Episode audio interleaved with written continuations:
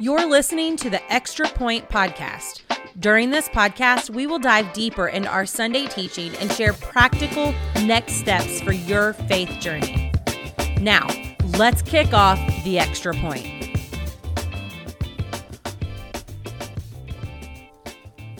Welcome back to another episode of the Extra Point podcast where we get to talk to Pastor Scott about this week's topic of hell. So great.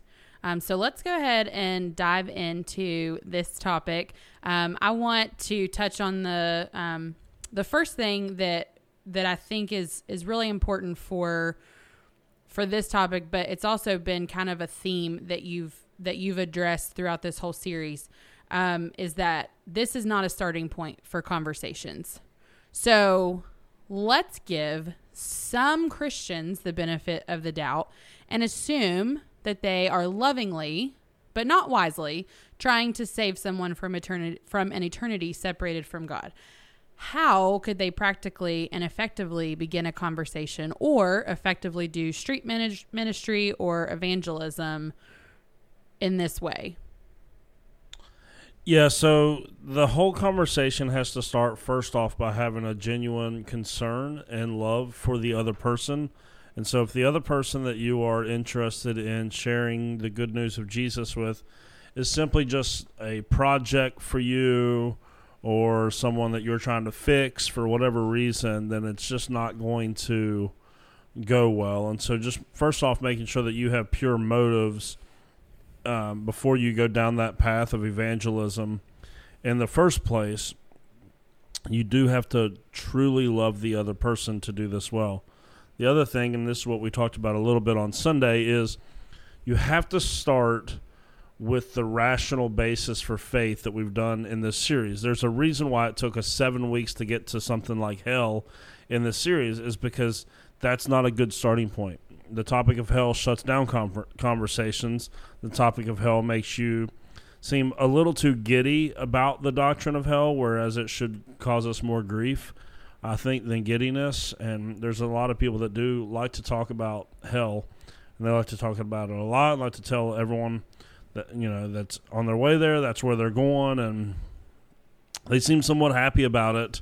Um, this is just not a wise starting point if you truly care about the other person um, I would start the conversation, you know, a lot like we have the series, like starting with the rational basis for a creator behind all things, because hell is hell is a difficult doctrine for people that even that even someone like me that believes, for me to wrap my head around and and to put my full support with. Um, so it would it would be a non-starter for me if that's where the conversation started.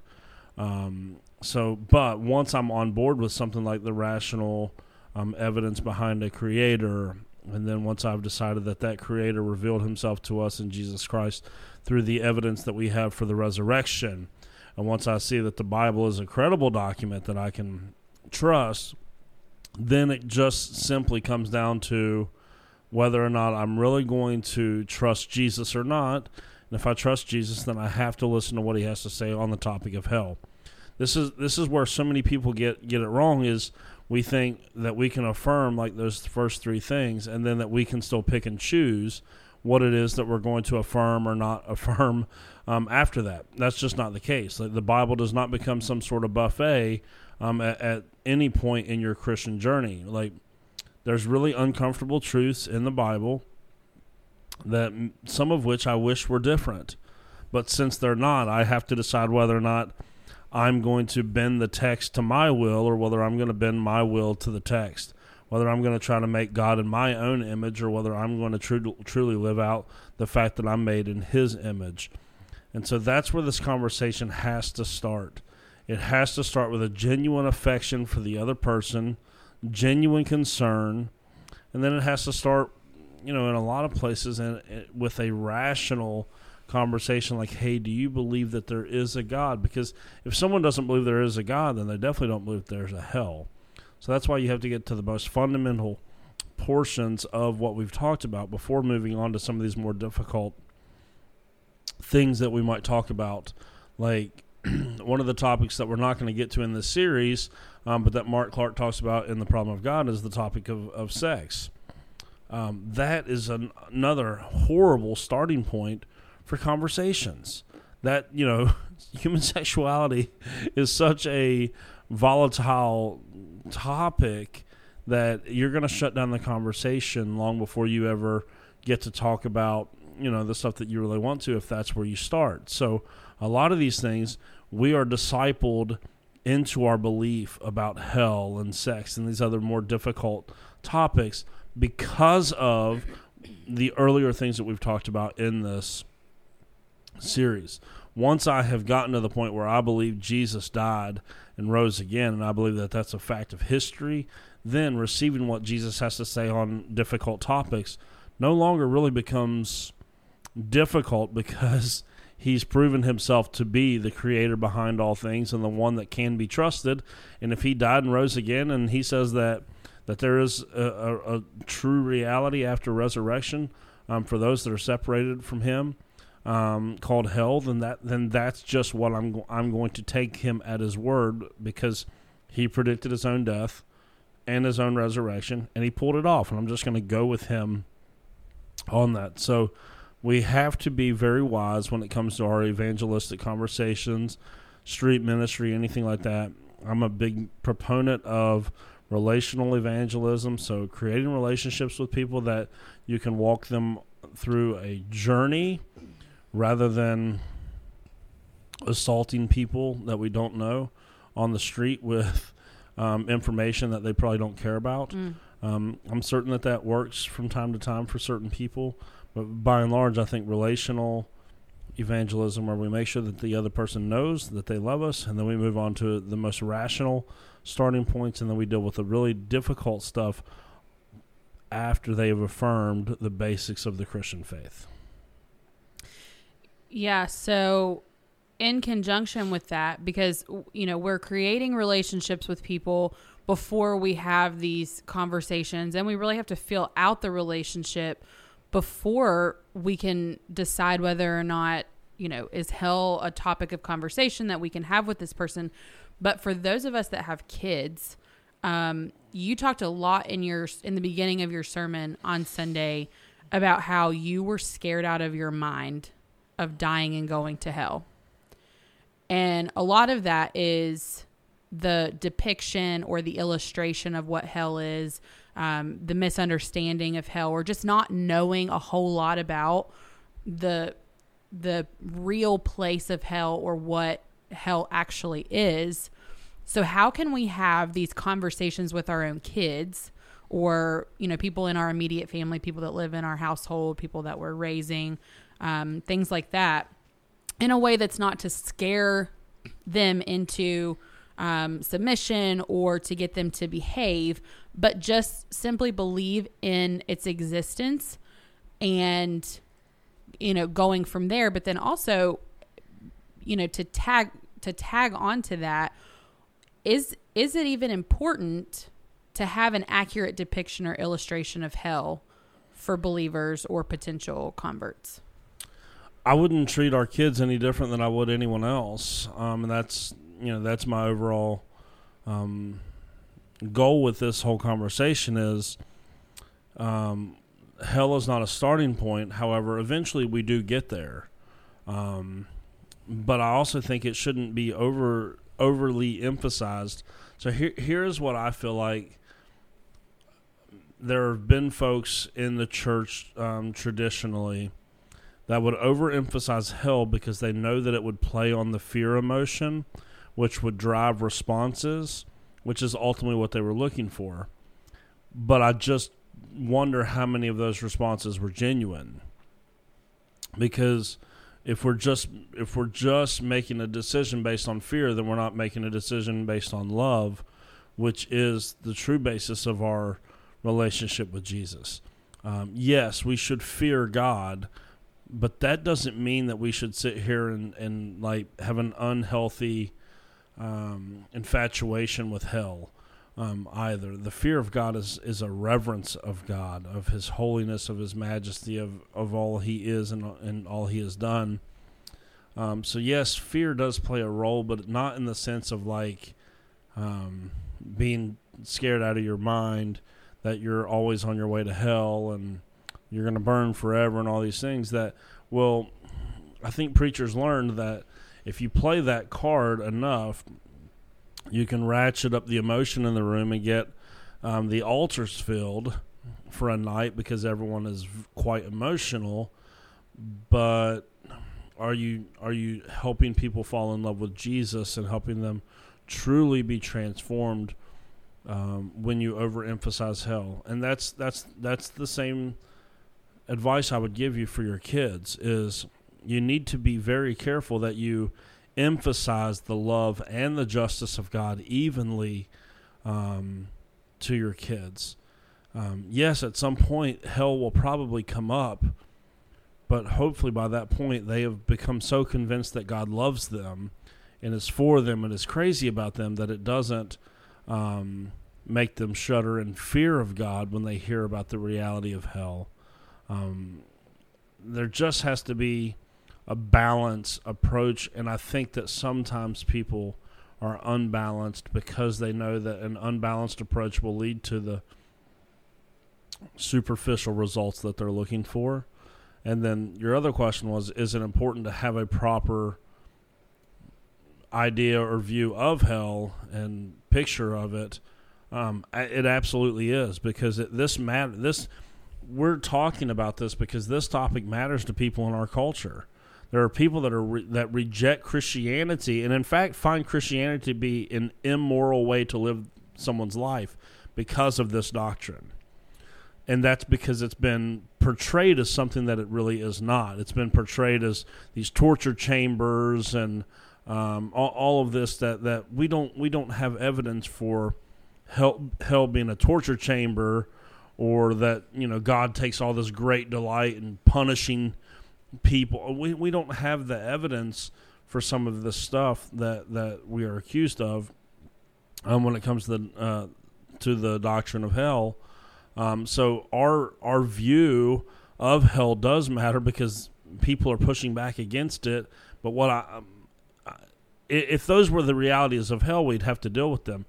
But what I think people are pushing back against is a false caricature of hell, and so they're rejecting something that really doesn't even exist in the first place because they have rejected a different a, a man-made version of what we think hell is based on medieval art and Dante's Inferno and TV shows and different things like that.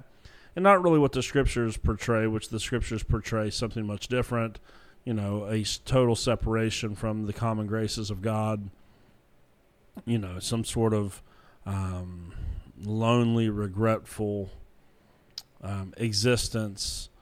Um, so our our view on this does matter because you could you could drastically change the way that someone views God by wrongly um, speaking of hell in a way that's not uh, consistent with what the scriptures say about it. I mean, you could make someone find God to be an you know an overbearing, capricious, um, you know, tyrant that l- just um, marvels and and glories in the destruction of people and the punishment of if you're not careful that's the the idea that people could get um, when that when nothing could be further from the truth um, whatsoever so our picture and our idea of what hell is is incredibly important um, and it's incredibly important that we have an accurate portrayal of it so I really think that this question goes well with the way that you answered that question, but I think this is maybe a more direct route to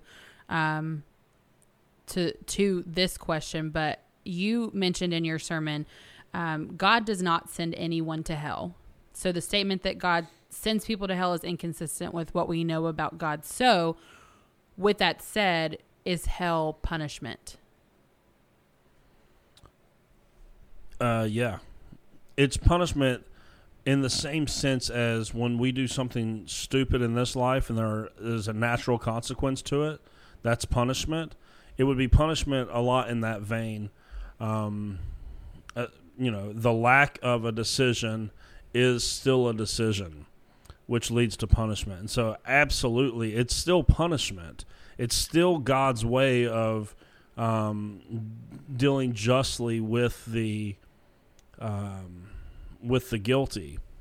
Um, but it's so when we say God doesn't send people to hell, what we're saying is that God just recognizes the choices that people makes and deals with them accordingly. So when we say God doesn't send people to hell, I'm saying He's not arbitrarily just choosing people mm. to send to hell. He's recognizing their choices and then ultimately giving them the, uh, for lack of a better term, just desserts of what they have chosen. Mm. So no, God doesn't just arbitrarily send people to hell, but hell is the consequence for a rejection of God. When you go, I don't want you, He goes, okay, then this is what that means. And so it is a hundred percent punishment.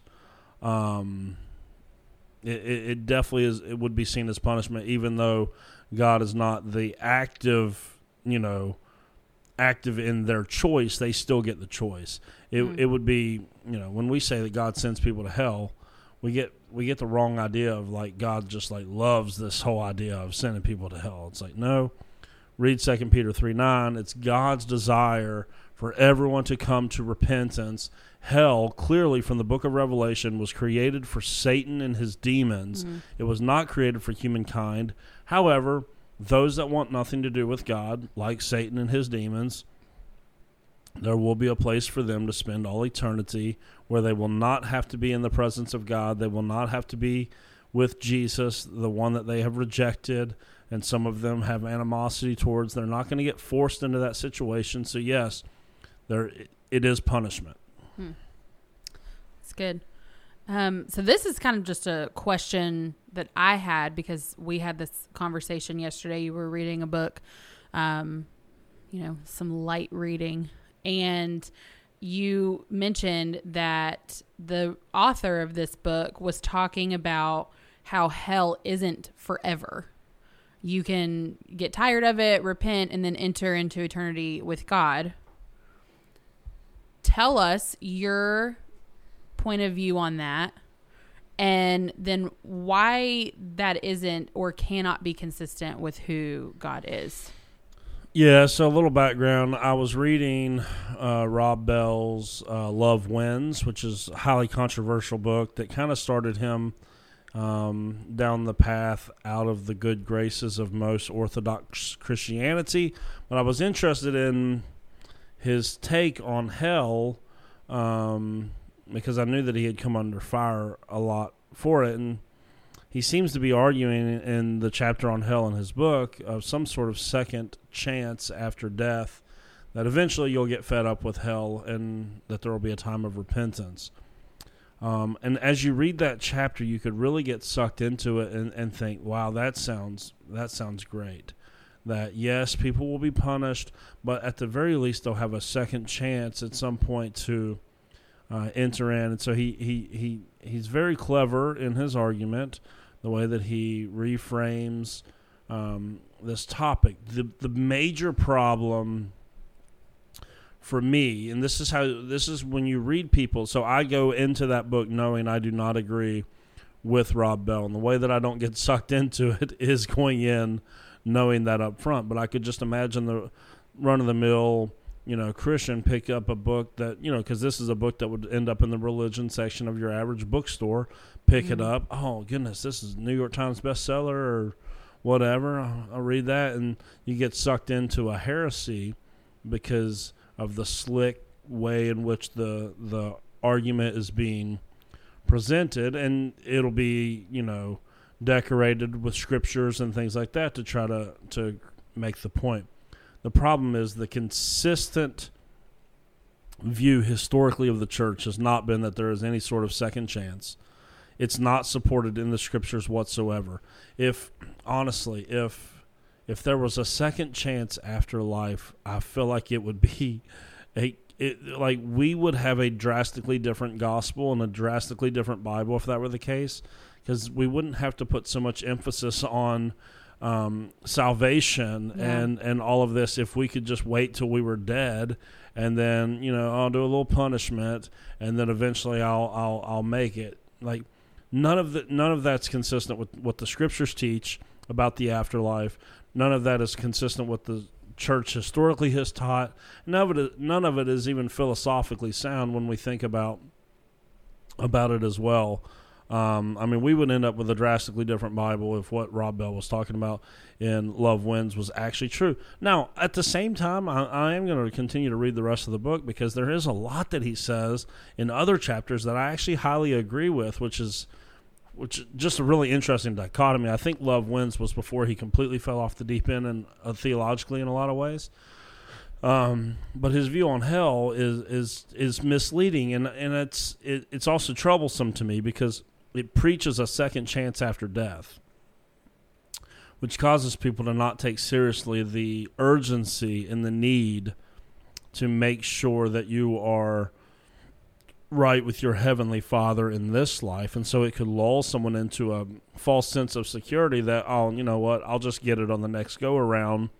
Um, after i've served a little bit of punishment then i'll end up in heaven anyways. And so what do i need to what do i need to live a life of submission and sacrifice and surrender right now if all i'm going to have to do is pay a little bit of um, punishment but ultimately i'll end up in heaven like everybody else Yeah. why wouldn't i just take that path so then I would get the best of this life, a little bit of punishment, and, and then the best of the next life.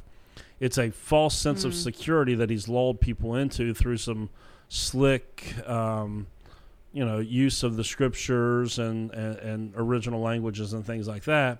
Which just we have to remember these when you hear these ideas that seem like, oh my goodness, how did we ever get it so wrong? The problem is they're just not historically accurate depictions of what the church has always believed or what the scriptures are saying. And so we have to be very careful um, to not fall into that heresy because back to what do we say to our kids? Could you imagine telling your kids that you get a second chance after you die? You've now just cut your legs out from under you to get them saved, to get them to like who would who would do that? Who Yeah. who would live um, a life focused on others now if you didn't absolutely have to? Um, you know that it, it just it, it's it's very dangerous um, to preach that there's some sort of second chance after death after you've served a little bit of penalty and then you can go on. Um, it's just a very dangerous thing that I I pray people see through it so that way they don't become disillusioned and end up with the worst surprise of their life because as we talked about Sunday, hell is a reality. Even though I find it repulsive and even though I wish it were not so, it does seem from the very words of Jesus that hell is a place of like he, even through the imagery that Jesus gives, it disputes what Rob Bell's talking about in his chapter on hell, like where the fire never goes out. These are words um, that describe something that's never ending, that's that that is eternal. And I know that Rob will just turn that around and say, "Well, it is for some people. There are some people that will never turn around, but some people will." Mm. That's just not consistent with the scriptures or historic Christian Christian theology and doctrine. And so, you just have to be very careful with that. Yeah. I think uh, the lesson that we've learned with all of these topics is that we do have to be really careful about how we um, share this information and, and start conversations with all of these different um, aspects of our faith. Um, but thanks again for joining us to dive deeper into our series of Not So Blind Faith. Um, and thank you to all of you who are listening. If you have faith questions, make sure you go to src.life slash questions. Um, Pastor Scott will actually be answering those this Sunday um, from the stage. But if the question doesn't get answered, um, leave your name with your question if you don't care to not be anonymous. And Pastor Scott would love to research your question and get back to you and have a conversation to go over those questions with you. Um, but tune in next Wednesday and every Wednesday after that for another episode of the Extra Point Podcast. We'll see you later, everybody. Thanks for tuning in to the Extra Point. Be sure to subscribe to the Southridge Church podcast and tune in every Wednesday for another episode of The Extra Point.